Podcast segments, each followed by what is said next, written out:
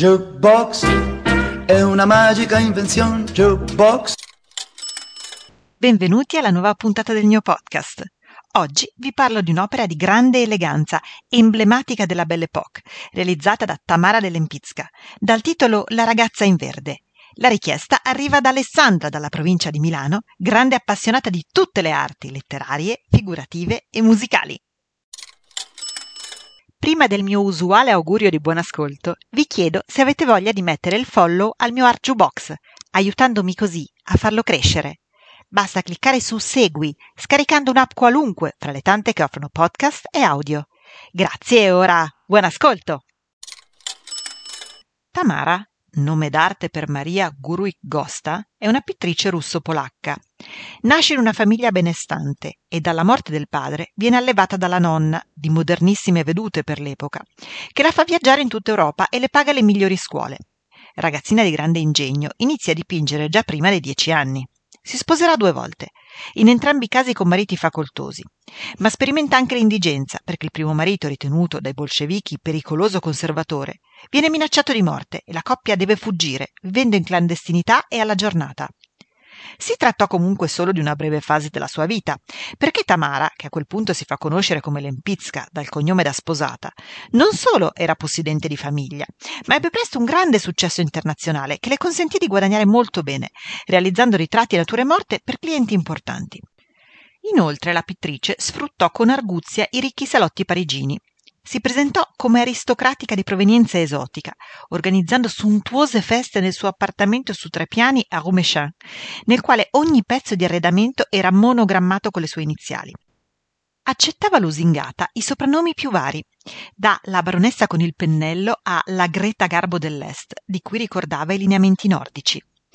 La Lempicka fu anche una sorta di testimonial ante litteram, sia per Chanel, di cui indossava gli abiti in anteprima agli eventi più mondani, sia come illustratrice di fama per le testate come Harper's Bazaar e Die Dame in Germania. Citando Kate Gill, allora responsabile delle vendite di arte moderna presso Christie's a Londra, Tamara Dell'Empizca era una pittrice molto brava tecnicamente, come testimonia il sapiente uso di luci e ombre, il modo in cui gli sfondi completano gli splendidi tessuti indossanti dai suoi soggetti e l'attenzione per i dettagli delle labbra, delle mani e dei capelli.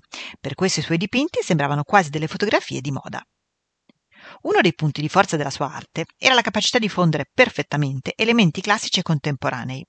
Le sue figure scultoree richiamano le statue classiche, presentando anche rimandi a movimenti artistici a lei contemporanei, come quelli del cubismo e del futurismo. Proprio col futurista Marinetti, Lempicka strinse amicizia e riuscì a promuovere la sua arte anche in Italia, dove conobbe anche Gabriele D'Annunzio, del quale si racconta rifiutò ripetutamente i tentativi di seduzione, quando fu sua ospite al Vittoriale. Tamara alterna abiti e opere che celebrano questa femminilità assoluta elegantissima al gioco degli opposti, creandosi anche un'immagine androgina, persino con abiti di foggia maschile, scandalosissimi per l'epoca. Tamara lascerà l'Europa con il secondo marito e deciderà di trascorrere la vecchiaia in Messico, dove cambierà completamente vita. Riscopre l'educazione tradizionale religiosa impartitale dal padre da piccola e inizia a dipingere soggetti spirituali e astratti. Però i suoi amminatori rifiutano questa nuova linea pittorica e lei, offesa, decide di non pubblicare più nulla. Inoltre chiede esplicitamente di non ricevere alcun segno di venerazione postumo, rinunciando alla propria tomba in un cimitero. La figlia Chisette, seguendo le sue indicazioni, farà spargere le sue ceneri in un vulcano messicano. Tamara dell'Empicca dipinge Ragazza in verde tra il 1930 e il 1931 per ottenere l'effetto un po' fanè, Tamara non realizza quest'opera su tela, ma su una tavola di legno grande circa 60 cm x 45. Il dipinto, esposto per la prima volta al Salon des Indépendants del 1932, viene subito conteso fra i galleristi e diventa ben presto una delle icone dell'Art.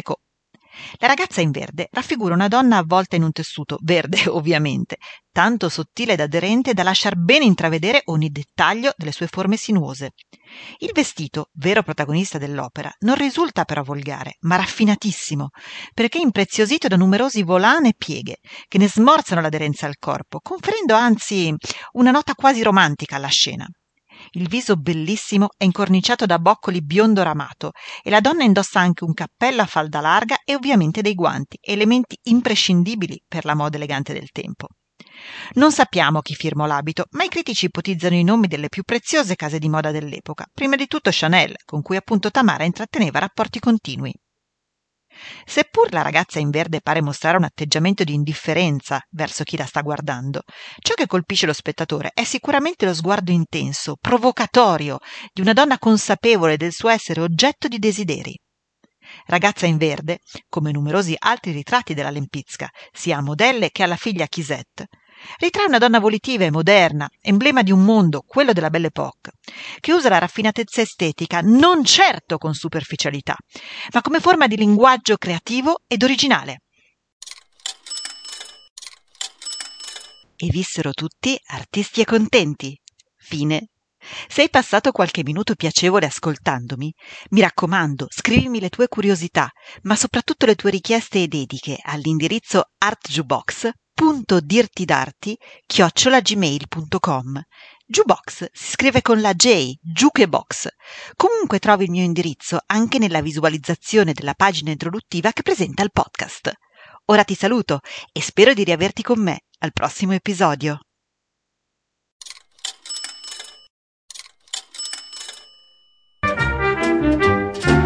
Jukebox è una magica invenzione. Jukebox